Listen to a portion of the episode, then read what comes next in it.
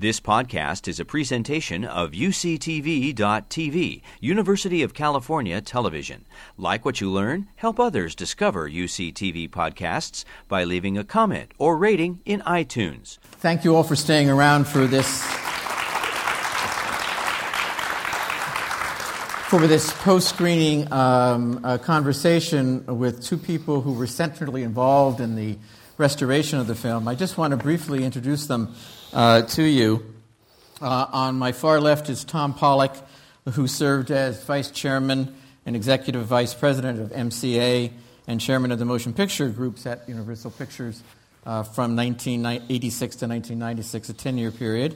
And um, during this dec- decade, uh, Tom was very active in um, thinking about the ways in which um, the commercial motion picture industry could connect up with um, other aspects of film culture I think probably dating back to your first experiences with the American Film Institute uh, prior for that uh, prior to that um, executive post. Um, and since 1998, uh, some of you may know that with producer and director Ivan Reitman, uh, Tom um, has been uh, working at the uh, founded and is working at the Montecito Picture Company. Um, and one of the films that that company has produced over the years is a biopic of Hitchcock. Alfred Hitchcock, uh, Hitchcock with uh, Anthony Perkins and, and Helen Mirren. Anthony which, Hopkins. I, I, that's right, Hopkins, which we showed here um, uh, at the Pollock Theater in, uh, in 2012. He's also, um, happily for me, uh, a, a, a, founding member of the advisory board of the Carsey Wolf Center and a great friend of this campus. Um, uh, he was an adjunct professor here um, in the mid 90s uh, when I was chairing the film uh, studies department and um, uh, taught uh, several courses on business of the movies, which led to um, students whom he mentored going on to have um, careers in various aspects of the motion picture industry, including a few in film preservation. Um, and we also can certainly thank Tom for his vital role in the planning and the building of this beautiful theater where we've just had an opportunity to see um, uh, uh, this restoration project um, uh, in, in, in, glorious form. Um, and we're also very lucky to have today um, James Katz, uh, who, um, along with Robert Harris, was principally responsible for this extraordinary project. He's a film producer, a film historian, and preservationist, and I think among the first generation of motion picture executives to understand the cultural importance of studio archival holdings, where I think this is perhaps where he and Tom uh, came together. Um, as the founder and head of the Universal uh, Pictures Classics division, he pioneered the concept of using studio classics as a division uh, through which to produce new works, including John Huston's adaptation of Under the Volcano, and to import art films from different parts of the world into the U.S. Uh, while serving as president of, Uni- president of Universal Classic, he oversaw the successful reissue of five Hitchcock films. Uh, these were released in 1983 and 1984, uh, uh, which had not been seen for quite a few years. And with his partner Robert Harris, um, completed a series of major restoration projects, including Stanley Kubrick's Spartacus, uh, George Cukor's adaptation of the Lerner and Loewe musical My Fair Lady, um, and Rear Window uh, after uh, completion of this project, um, Vertigo.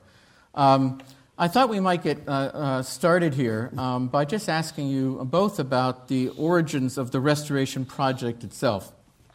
Every restoration project is complicated, but this one seemed to have legal, financial, as well as technical problems. I'll start because you'll talk about the restoration.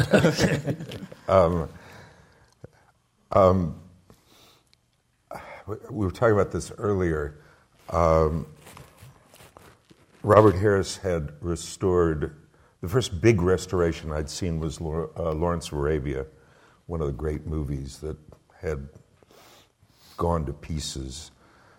And the restoration was done by uh, Columbia Pictures, and it was magnificent.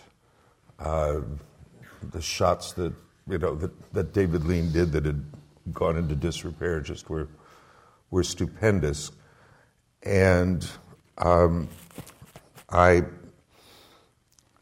I asked uh, Robert and Jim to do Spartacus uh, for us at Universal, which was probably the only epic picture in the Universal Library, something with large battles and uh, was uh, a, great story unto itself. But again, a, a, wonderful restoration that, that they produced and did. It cost, cost a lot of money.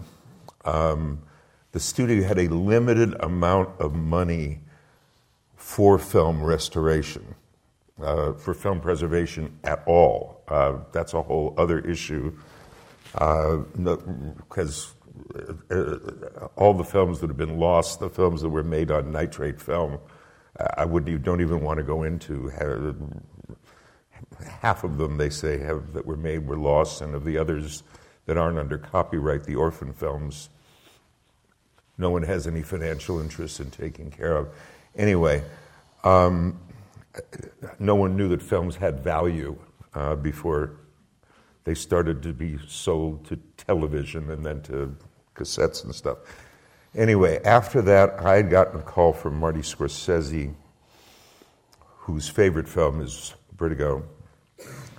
And the, cop, the, the license that uh, Jim had originally uh, done with the Hitchcock estate had, was about to run out. We had to renegotiate it um, with Pat Hitchcock, his daughter, and the, the others, make a deal. It was easier than it would have, I'm sure it was for you as well, because the chairman of Universal, Lew Wasserman, was uh, also Hitchcock's agent and probably his best friend um, throughout his career in the United States and, and afterwards. Anyway, uh, the obvious choice to do it were, you know, the people who do it best, and they are the people who did it best. So that that was the origin, and uh, I mean, I still, I've been, I've seen Vertigo maybe forty times, which probably not as much as you've seen it, but it still works really well, and, and even the corny parts work well because it's just well, Hitchcock called it a hoax. You know, yeah. he called the film uh, the, the actual Vertigo, uh, the first half, as a hoax, and then he he said that he gave away the ending, and the only one who didn't know how it was going to end was Jimmy Stewart, and. Uh, he prided himself in that, and uh, there's there. every time I see the film, you see something else mm-hmm. that's brilliant, and then some other one you just go, oh, you know. Well, it never was a po- it never was a, a, financial success because, in fact, it isn't a mystery for the reasons that. Uh, it's about obsession, obviously. It's about Jimmy Stewart's obsession, and uh, I think it's the best role he ever played yeah, uh, by far. And I, I, don't know that there's ever been a character more obsessed than uh, than Scotty Ferguson with uh, with Carlotta Valdez.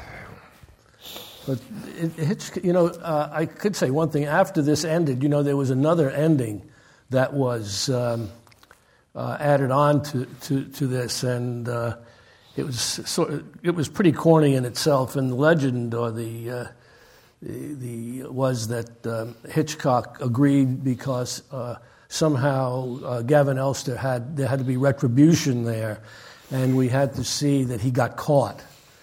And uh, they blamed it on the foreign censors, but it was really a, a, fellow named Geoffrey Shurlock, who was an American censor. A villain in our movie, Hitchcock. yes, and lots of Hitchcock. And he, uh, and, and you could see his marks all over it. I mean, the scene where he has her in his bed and um, he's undressed her after she's come out of the bay, and you see what she was wearing hanging on that clothesline, I mean, you'd think some 250 pound grandma was in that bed. Uh, you weren't allowed to see any of uh, her underwear or anything that was representative of all of what he, he took off. And then at the end, uh, which I don't even know if you know this, Tom, but we found the, um, the dialogue for the this ending, the super ending. And what it was uh, was a uh, it was back in Midge's apartment, and he's walking in, and she's got the radio on, and uh, they're telling um, the the broadcaster was uh, saying that um, they've caught Gavin Elster in Europe, and they're extraditing him to the United States, and it was part of a news broadcast. And uh, then there was a joke at the end uh, when they went on to another story about a cow being led up the steps at UC Berkeley. And anyway, it was sort of silly dialogue. and we couldn't find the soundtrack for that because, um, I don't know, we, we, it was just a discarded scene after. So if you ever see it on any of the collections, you'll hear Bob and my voice on the radio. And, and we voiced that last that last. Yeah, we, I, we once thought of trying to remake Suspicion, not because it's a remake, but because they made him change the end. Did you show it in your expanded Hitchcock series? What Chuck? the- Yeah, Chuck, did No, you? we haven't shown that. No. It, it's it, it's it's a movie where you never know whether Cary Grant is trying to poison uh, Joan Fontaine. I mean, uh, kill his wife Joan Fontaine or not. Um, And they've had two different endings for it. well, yes, they made him the the same uh, um, censors made him change the ending, um, and the studio RKO because uh, Cary Grant couldn't possibly be a killer. He has to be a good guy. So he does not kill her, which is not the ending that uh, that Hitchcock wanted. But that's another Hitchcock. Well, let's movie. talk about that stage then when you've now had the opportunity to research all the different versions and the, the footage and find out, I guess, first of all, whether it's possible to do a restoration or not. Um, what were the discoveries along the way that shaped the process? Well, you know, it, it's it's interesting. It's like opening a Pandora's box. I mean, you never know what you're going to find, and there's so many old wives' tales associated with, especially someone like Hitchcock, and also the meaning of scenes and and such. And I I I, um, I can digress a second and, and tell you I had a uh, I went I'm a grad I went to Ohio State and um, we had a uh, a lecture uh, at one time, about 1956, uh, 57, that Robert Frost came to the school and uh, he gave a lecture on a, a, on a course on his poetry. And somebody asked him uh, how many meanings his poetry had. And he said, uh, Well, the first meaning is we actually bent birches to and fro. That actually happened. And you could tell a little bit about my uh, life in New England from, from my poetry. He said, But I leave my, the third and fourth uh, me, you know, um meanings to usually high school English teachers because they're really the best. They're really the best at interpreting this. so uh, this was a sort of thing that with, with Hitchcock because uh, there's been so much written about it and so much, uh, so many people see so many different things in it. I mean, you can go from Chris Marker to Dave Kehr to all these, these people, and, and, and uh, it's, I don't know what you have to do to say you're an expert on something, but there are a lot of Hitchcock experts out there. And then there's Donald Spoto, who sort of ripped him a little bit in the books, and and um, you know, so you uh, and and even I guess uh, the latest Tippi Hedren book, you know, so you get a lot of different different takes on this. And I might say in, in context there that Kim Novak loved Hitchcock. Uh, my wife and I traveled with her a bit uh, after the um, uh, restoration we did in '96.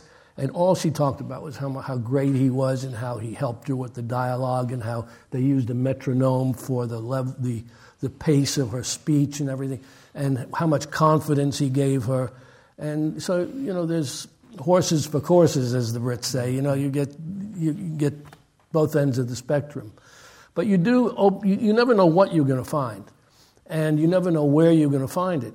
And um I can tell a few stories about how uh, when we started to look for tracks, we found some of the the cans were in what we what's it Blue Mountain or something. Yeah, it's, It's in, a, it's in a cave in the uh, It's, it, Adirondacks. it was all over the place. There were there were some in the salt mines, some in the Adirondacks, some some in the ba- in the in the uh, vaults at Paramount that were mismarked, and you have to open every single can. And if they have vertigo and some other film, you better open Vertigo and the other film, and on what's on both sides, because they, you know, they, they, they went to the storage where it was 100 degrees during the day and 50 degrees at night, and, you, and it, which is not good for anything, people included, uh, uh, to have cha- temperature changes like that.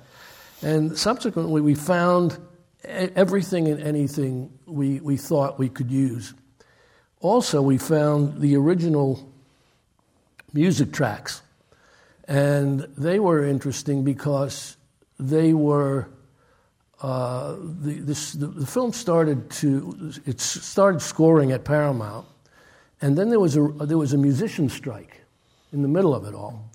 So they moved uh, Hitchcock moved the um, scoring to London, and Muir Mathieson, uh, famous British conductor in the London London Symphony, I think it was, uh, continued recording the tracks. And then they decided they were going to sympathize with the musicians in the U.S., so they wouldn't work anymore. And they took the, took the, the tracks and the, and the score and everything to Vienna, and the Vienna Symphony finished the score. But with the same conductor? Uh, yes, I think the, the same conductor. One of the only Hitchcock films I've seen that, where the conductor got a credit equal to Bernard Herrmann. Yeah, which uh, was was pretty. And, and, this movie without that score, you know, it's like it's like the Psycho movie without the Bernard Herrmann score. It just wouldn't play. It wouldn't work at all. But one, you know, one thing leads to another, and we find these scores, and and there's damage on the tracks. The orig- this is the original mag tracks, and we're holding our fingers on the, film, the, the track as it's going through the um, moviola, and uh, it's you know, it, and, and you have to hold it at a certain, I mean, level and do it. And, oh, and you can, and you may have one or maybe two chances to do it before the emulsion peels off. So you, they're hold, we're holding it, and you just don't want to hear that wah wah, you know, and you know you've ruined a whole scene. So we get through that, and uh, uh, we get to the point where we're actually, you know, trying to, you know, I, I, can say, just to digress for a second, you know, you, you work on picture for months, and then you have to work on the, the tracks, and you don't really see them together until maybe, in this case, maybe four months into, uh, into the um, process. And the effects that you had to redo. Well, this is what happens. So when, when we digitized the tracks, the music and dialogue tracks, you lose the upper and lower registers on them. They just, it's just not enough room going through.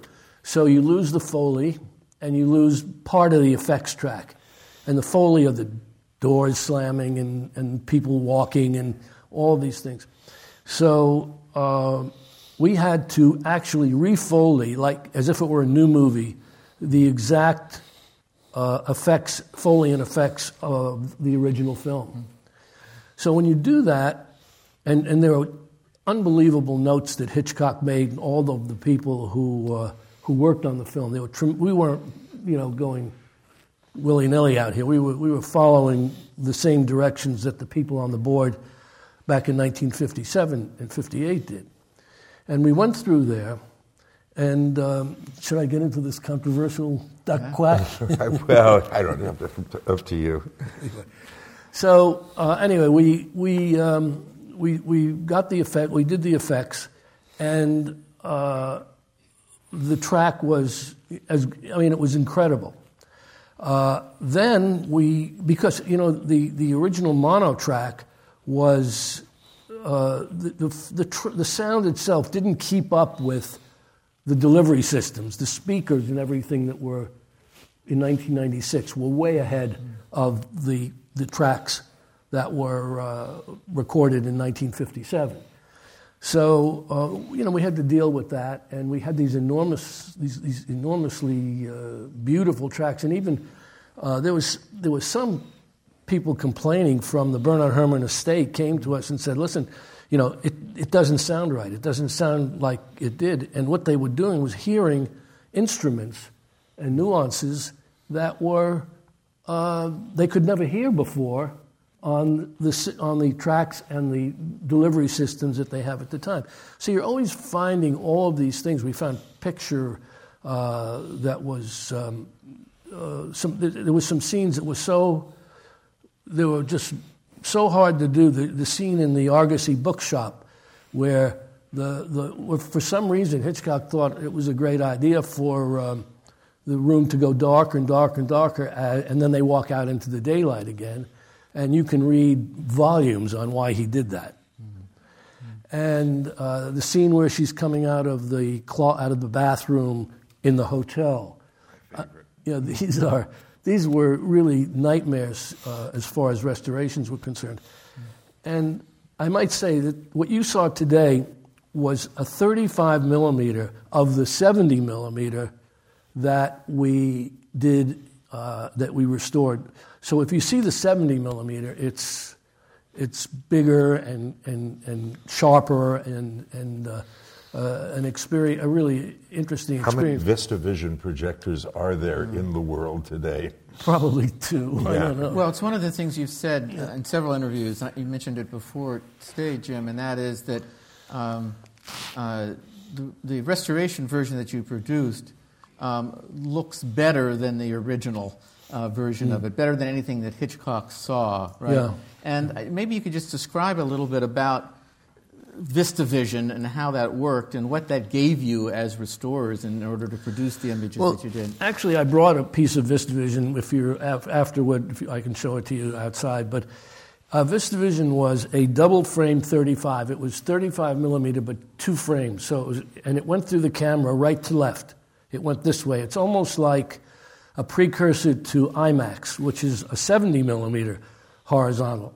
So uh, when, you, when, you, when you see that uh, double frame, that in, in film uh, lore is considered large format. And large format is usually considered 70 millimeter. But because this was a double frame 35, uh, that was considered large format as well and uh, it was a very sharp image. They used it a lot for rear screen projections, and it was just a very sharp way of, of doing, of, of doing um, background in a um, 35 mm. format. And then they would just print it 35. What we did was we took the VistaVision, which was a 185 aspect ratio, which is a pretty standard aspect ratio, which was Vertigo was shot in and we were able to turn it onto a 35 millimeter strip, and I have some of those here too. And then we would mat we mat, matted the outside, but it gave us a lot of latitude for um, uh, as far as uh, sharpness and and um, uh, uh color were concerned. And when, because we did this, and I, I must say that, that Vertigo and Spartacus and, and Lawrence for that matter, were all done photochemically because it was the dark ages. There was, there was no digital. There, you know, digital sort of changed the landscape, but it wasn't. Uh, it, it, it's got it's got its pluses and it's got its minuses as far as I'm concerned. But we did it all photochemically, and the biggest problem was because it was shrinkage on the separations and on the negative. and we made we did the restoration by using the color separations which were made it black and white, and they're made the last thing that, that, that are made is made uh, that are made before it goes into storage, and it's a it's a reference. Hey, Tom, I have a question to ask you. Um, Hitchcock, I think Rope was the first of the five, but when Wasserman made his deals, he was Hitchcock was a powerful enough director that he got to own the copyright in his movies, and after a short term of distribution, the rights all reverted to him. And then when he died, to his estate. Um, I don't think Topaz and Family Plot and those. I no, no, and, and, and the, the, others, they weren't. But the question was. Because they didn't deal with you. No, no that was, that was, it's, that, that's a different issue. The, the question is uh, to fight so hard to get the ownership why in the world didn't he preserve his own work? He knows what was happening to the negatives of that film. Well, I don't know whether he. I don't know whether he did. I mean, because you know, there's a famous story about Hitchcock when he was he was sitting on, I think it was Rear Window on some on some set, and they were they had this enormous set at Paramount. It was like four story building and everything across because he shot everything in the studio, which are other stories uh, that are incredible stories about the lengths he went to to shoot in a studio.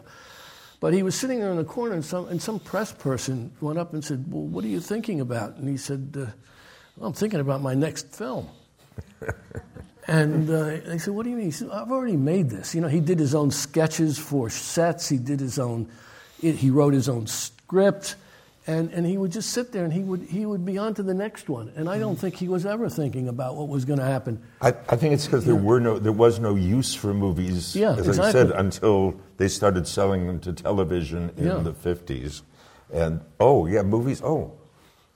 He they, they weren't, they weren't something you saw again. You saw them once and you put it away. It wasn't like a book that you put in a library Until VHS. until, vid- until cassettes came along or, or, or tape, videotapes came along. And there were a lot of theaters that ran those terrible prints of things. You know, you'd see Oh, 16 millimeter Yeah, prints, well, yeah. you'd see a face shut. You know, the whole piece of emulsion scraped. But a lot of them, a lot of the materials were uh, were in Beacon storage, right in Hollywood, where they're just negative materials that just not not in the caves in the Adirondacks where the studios keep their their negative material, nitrate and acetate. Uh, uh, well, most of it's been there isn't much nitrate left, but They're all at Wright Patterson Air Force Base. Believe it or not, they're underground. But but even but acetate and digital has its own preservation problems, but we don't need to go into. But um, it's to be sitting in a storage bo- in, a box at Bekins on Santa Monica Boulevard and Western, just sitting there for years, Yeah.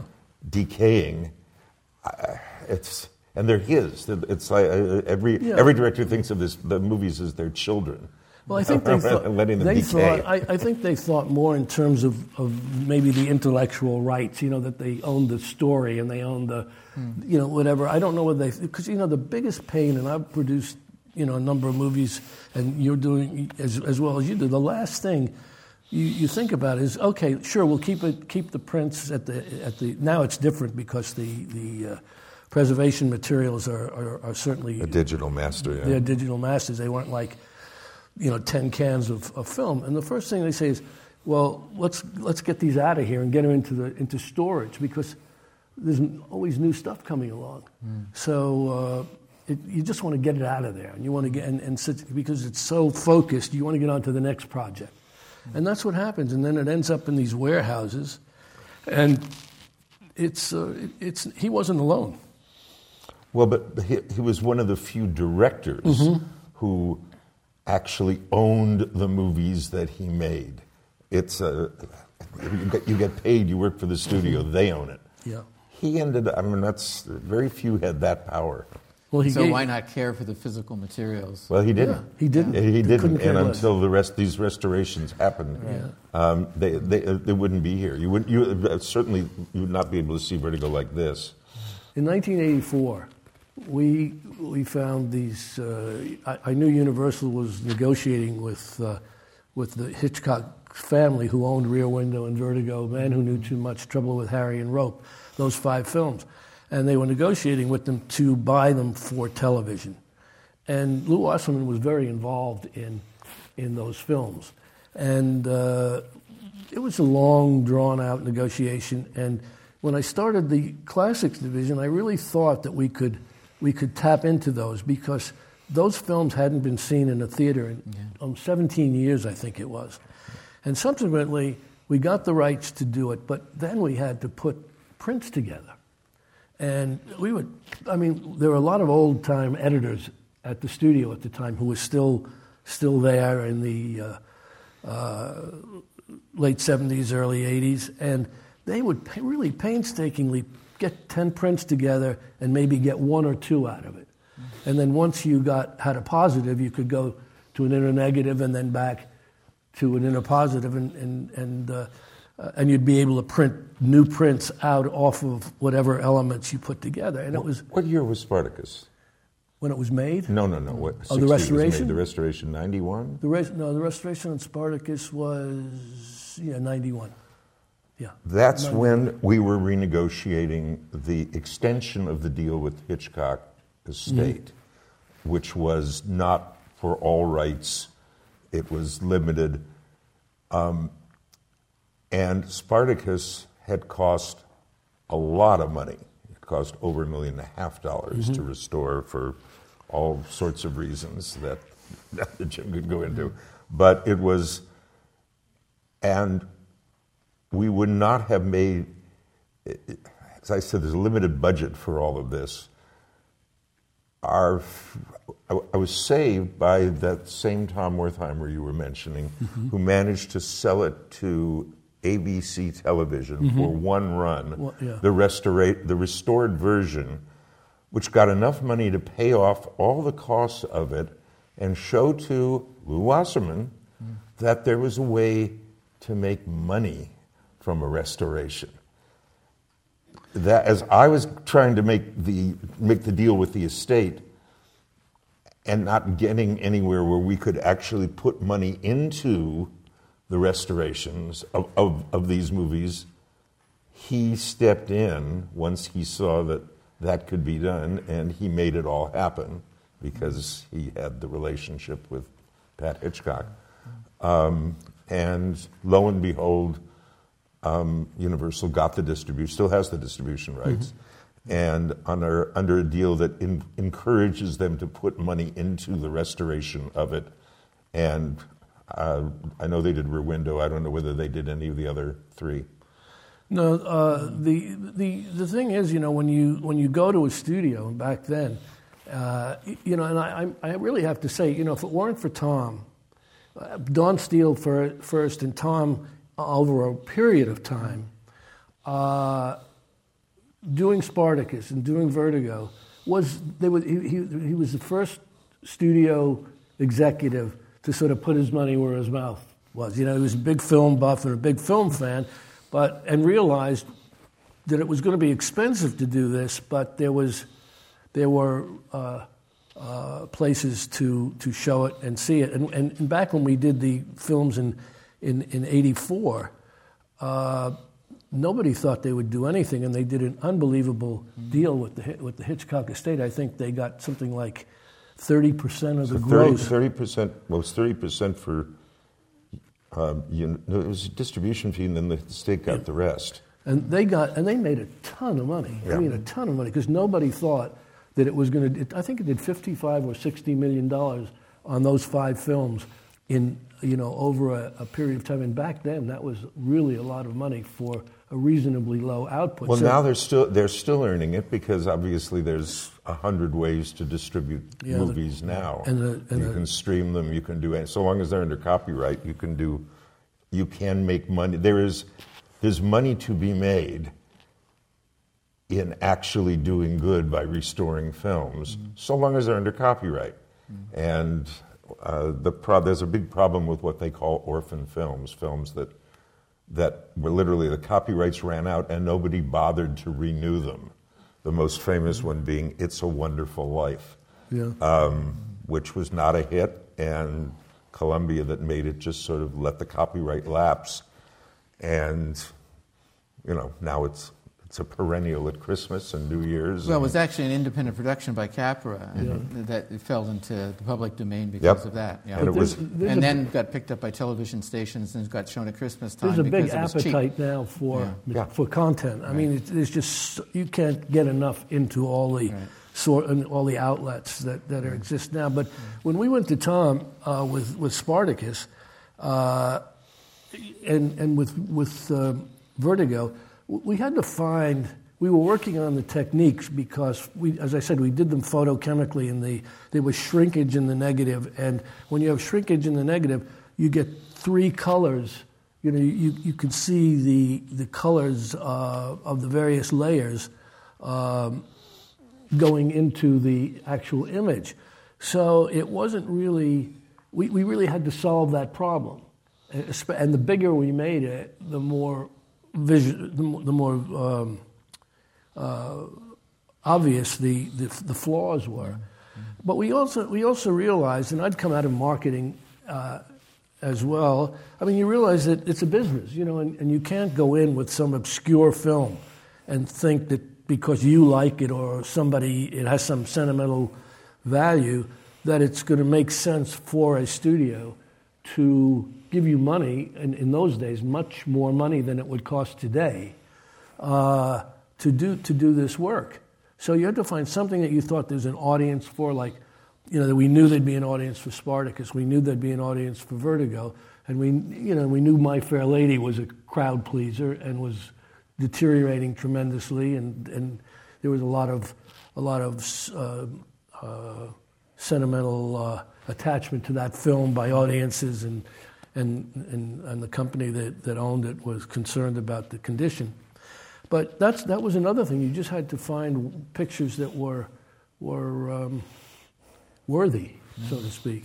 I want to um, open this up for questions, but I just, as an uh, addendum to that, I think one of the most fascinating things to track over the last 30 years in terms of the availability of films for film historical research and education is that these high end projects that you were involved in really just creates a context within a lot of other activity goes on.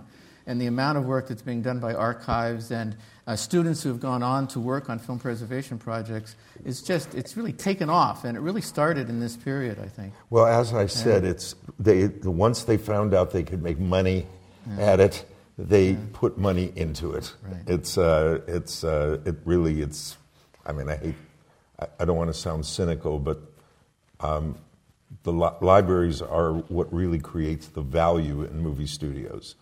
Um, it's, uh, it's the constant thing that brings in income.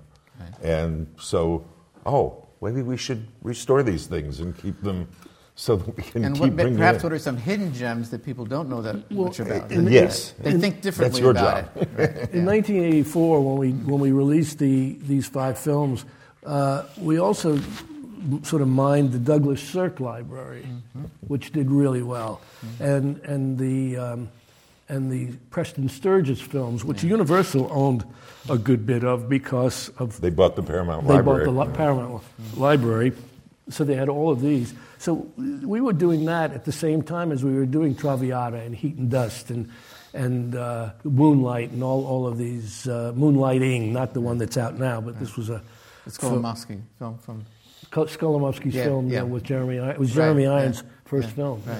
Yeah. yeah so, we restored all the Preston Sturges films, all the Marx Brothers movies, everything that came out of the the Hope Crosby, all mm-hmm. things that came out of the Paramount pre 48 library that we owned. Yeah. And, you know, they're. They're not all gems, but they are all movies people want to watch still. Yeah. So they have uh, value. Uh, if you want some representation of, of the 40s, uh, there's I think there's a I don't I think there's a Universal box out of the Preston Sturges films, and and they're uh, they're really great. I mean, there's uh, Sullivan's Travels and uh, yeah, Lady, Sullivan's, Lady, Sullivan, yeah. Su- Sullivan's Travel is the best movie ever made about the movie business. Yeah. And uh, The Great McGinty, which might Yeah. remind you of our current political That would, yeah. situation. Oh yeah, scary. anyway, All right, on that note, let me uh, uh, solicit questions from. Uh, uh, oh, just raise your hand so that the microphone can be brought to you.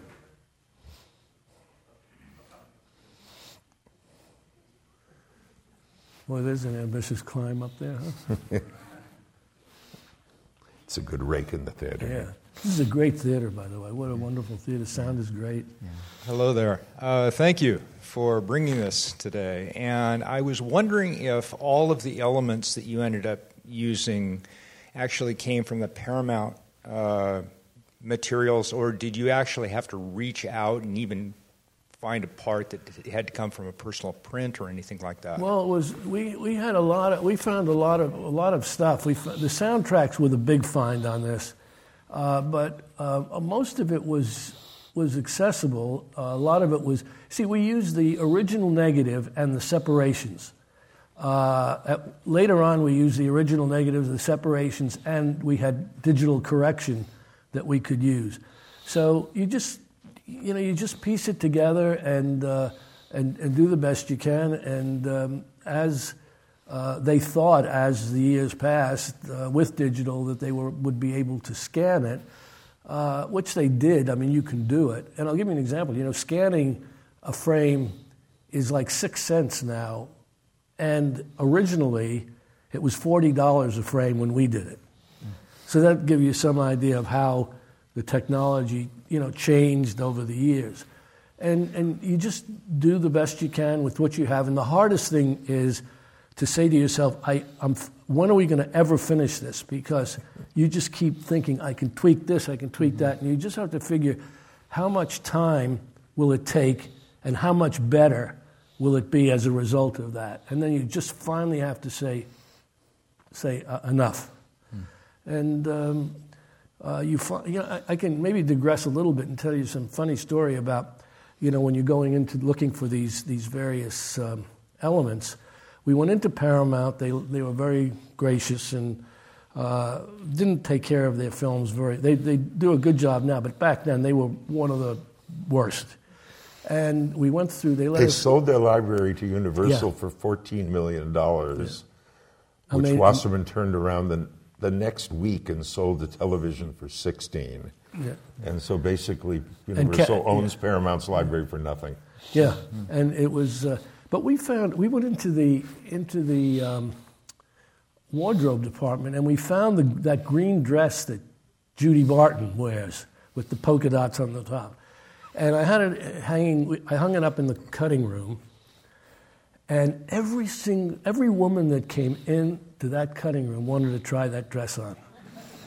And I thought in retrospect, if I had taken a picture of all the people who tried that dress on, it would have made one of those great Taschen books. You know, it would have been, it would have, it would have been terrific. And we, we, had, we had that there. And then I also found the portrait of Carlotta that's in the film. Only Ju- uh, Vera Miles' head was on it. And Vera Miles was going to play uh, the Kim Novak part before uh, Kim got, But got she it. got pregnant. you know. and she got pregnant, and, uh, and then Hitchcock got sick in the interim, and, and it turned out she could have done it, but he had already cast Kim, and I had that hanging on the back wall of, uh, of the cutting room. And we, we sort of had a, had a joke because you see all the mirrors in Vertigo. Every, there's a mirror here and a mirror. Every place you go, they're looking at each we other. put that in our Hitchcock movie just to reference. We put uh, we we had the, we had these we were working off moviolas and things, so we had a mirror over one of the moviolas on the wall, so we could see the picture in the back on the back wall of. Of, of Vera Miles, but it was, and it was very strange because they were building the Jurassic Park ride right across the street from the cutting room we were in, and all day long we heard da da da da da da, da and and we decided we can't do this. We had, so we would come in and start working at seven, eight at night, and work work until midnight on it sometimes. But anyway, Um, I had a question for both of you guys. So, you were talking about some films that um, have been lost. Um, so, I was wondering if there were any particular films that you um, regret that have been lost or that you would like to work on in the future in the restoration process. I didn't, I didn't hear the whole question. she she said, uh, "Want to know if there's any films out there?" Am I right in saying are there any films you'd like to restore? Yeah, I'd like to restore all of them. But There, there are, each of the studios has a list of the films in its library in order that they are, in order of preservation, because they have limited amount of budget that they'll put in each year, X millions of dollars, because it costs a lot of money. And then you still have to keep stable what you have so that it doesn't get worse. Um, the, uh, the Library of Congress, the AFI has a catalog um, of the films in the Library of Congress, uh, all, all the movies that have been made um, ever in, in American movies. And the, the, the Preservation Society, the one that Fay Kanin and Marty Scorsese run, they're a lobbying organization to the studios for in the or, for the films that they want to see preserved. But finally, it's sort of what Jim said earlier. It's the ones they think they can sell to Netflix or to to whatever buyer is out there. Oh, this one has a movie star in it that you've heard of, or this one. Yeah. And things are starting. My, my Fair Lady was not that long ago. I mean, th- this, this was a movie from the 50s, but there are movies from the 80s. Be- before, dig- think before movies were made digitally, acetate movies, are, have, a lot of them are starting to go. And uh, they have to be kept and or restored if they haven't been kept properly. A real gut check is when they're restoring films you restored. that's, that's when you know you're really in trouble. Well, I was just thinking, this has been 21 years now since uh, you worked on this film. Yeah. And I remember you saying when we spoke two decades ago that um, you put a lot of emphasis on preserving your own process of restoration so that the material would be available. Well, for, I, I can say we, the, we, we made 70 millimeter prints. You know, I can go in a little bit into why large format is such a problem. And that is because, you know, when, when, the, when the 70 millimeter films came out in the 50s and, and early 60s, mainly in the 50s, they had this, these um, roadshow uh, distributions where at Christmas and Easter and at holiday time, you could go into a theater in Kansas City, in New York, in Texas, and you could see this. And, and they would usually sell tickets in advance. Do you remember that? Yes, of course, And, yeah. and that was a big, it was a big event. And uh, uh, the one thing that the studios wanted was they wanted the same film to be up on the screen in Kansas City as as as was in San Francisco or Los Angeles or New York or any of the big cities. So what they did was they made the first maybe 300 prints or up to 300 prints off the original negative, which is unheard of because normally you'd do maybe you'd strike six or seven, and and then you'd go to an inner positive and an inner negative, inner positive, and you'd make you'd make your prints off the new inner negative, and um, uh, you wouldn't be disturbing the original, you know, piece of film that was closest to the actors at the time. So with, a, with, with these films, like you know, you'd you'd run in off the original negative, and then uh, in a very short time after, there would be go through the machines. There's always going to be a glitch. There's always going to be a problem, and the negative would tear or something would happen. And they would put so so maybe two weeks after these films were finished, they were replacement sections in the negative on these large format films, and uh, that was really really a problem because when we went to restore them, we we were you try and, and not go you try and, and go as few generations away as possible, and and if there's a special effect, you're already two two generations away. So you know you, you just you just try and, um, and and and use what you can. And uh, now, when you scan these films, the process is different. It's cheaper, and uh, as I said before, you know you could have restored Vertigo today uh, for less money, and it would probably look better. What the shelf life is, I, I don't know, but I'm I'm really not up on my scanning and my com- Well, computer. I, I know there's a problem because I, I, the the uh, the Academy and the uh, NatP have come up with some new digital standard for preservation, which I'm not technically competent enough to, to comment on, but I know that there's something in digital that we're about to lose if we don't adopt some standard. Do you know what I'm talking about? Well, it's it's a, I don't know specifically, but it's a con- but the whole the whole concept is changing. Changing it- it- look at look at where we came. We started doing this in in 1990, and uh, you know uh, we if it was black and white, you could do a fine grain, and that would cost maybe about thirty or forty thousand dollars. And now for you you would run it through a scanner and then go through the normal post, and and you get a you get a pretty good you know you can clean it, you you, you can get um, dirt out uh, off the negatives, you can you can um, uh, um, you know, pixel clean it by, you know, by, by just uh, covering the, the, the damage with, uh, by condensing or adding pixels to it. Uh, so that's changing. I mean, the, you, you know, we, now you can buy a 4K TV set. You know, the, you, you know, you can go 6K on some, and, and to the point where I can give you an example of I, I, was in the academy at one one night and we went to see Singing in the Rain, and uh, it had been, you know, just pixeled to death, and to me it took away a lot of the. I mean, it was great to see see it as clearly as you did, but it was almost like a sitcom. It was too clean. It wasn't. You know, it took all the the cinema out of out of the film and then they programmed um, grain. You can program grain into, into a, frame now. So after you've that's what that's what they do. I don't know if anybody has seen uh, um, the film about Jackie uh, Kennedy with Natalie yeah. Portman, mm. which is shot seemingly almost entirely in close up um, of her face but they had to fix it a little bit because there was so much close up, so many.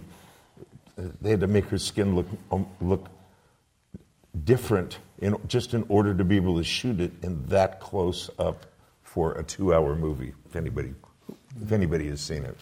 Working for two years on a restoration of this kind and making decision after decision about every single uh, cut and how you're going to match the sound to.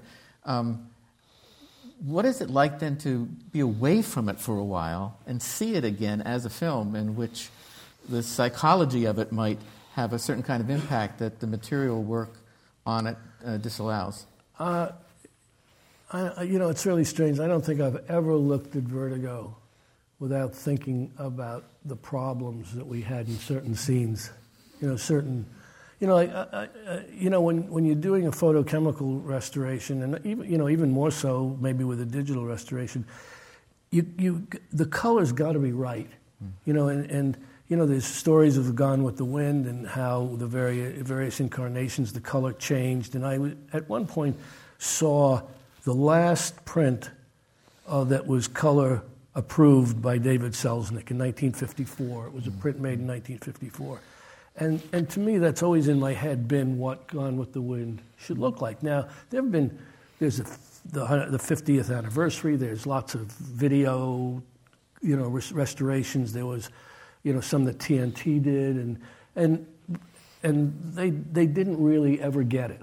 You know, they didn't really get it because it was a three strip film where the dresses were, the velvet was so rich, you know, the green against the black, and you could see the black on black, and you could actually see the, the satin part of a lapel against a black sort of grosgrain fabric or something. And, and you see all that, and, and, and then you, you uh, see people's interpretation of it, you know. When we were doing Vertigo, I couldn't, we couldn't get the scene right in front of the uh, when she comes out of the apartment building because the building was, and she shot it in the sun. It was very bright, and we were trying to figure out how can we get something to register on the frame. And I was talking to Bob, and one day, and we said, "Well, what about the the, the Jaguar?" And we figured that if we went, we, we went to Jaguar and got the color uh, paint samples of what that color was, and once we had that that register of what green that was and what, what, the, what, the, what the car looked like, and we got that right, everything else on the frame fell into place because we had an anchor on that particular shot. But every time I see that, I think of those paint chips that we had. Every time I see see the um, the shots of uh, the close-ups on Kim in the in that red robe, uh, or the you know the the scenes that were off in this which are much actually much better in other prints. But uh, you know, I don't know for what reasons this was came out like this because every print's different. You never never really know. Uh, but the um, the opening scene uh, was was a little dark, and and there there are there are so, there are, are um, so many instances in the in the flower shop, you know. Uh, where there are multicolors and bright colors. And each character in, in Hitchcock's movie has a color sort of assigned to them, you know? Barbara Bel Geddes was yellow, and Kim Novak was green, and you saw the green when she came out of uh, Ernie's, and then you see the green in the dress, mm-hmm. and all of those tones. So he, he played with that all the time. And you keep that in the back of your mind, and when you're doing these, when you're trying to register this stuff, you, you, you try and, and, and do that. But I always, always see scenes that, that are, uh, I remember every single, sometimes it took three weeks to do one scene. And some days you'd be lucky and you'd get two but or you three. ask yourself, why did she keep the necklace? Yeah. well, I didn't think it was that nice a necklace. Carlotta didn't have taste, much taste, did she? Well, well, thank you so much for thinking about the paint chip so that we don't have to, and uh, for being here today to talk about um, your work on this film. Appreciate it a lot. So ma- maybe we'll do this again in another 10 I years. hope so. I hope we will. Um, and also, if years, you can anybody wants again. to see, particularly maybe a film student who wants to see what a film strip looks like, uh, uh, Jim has up here both 35 and 70 millimeter strips that he can show that are involved in the restoration of the film. And we'll be having a reception out in the lobby. Thanks Thank for you. coming. You've been listening to a podcast by University of California Television. For more information about this program or UCTV, visit us online at uctv.tv.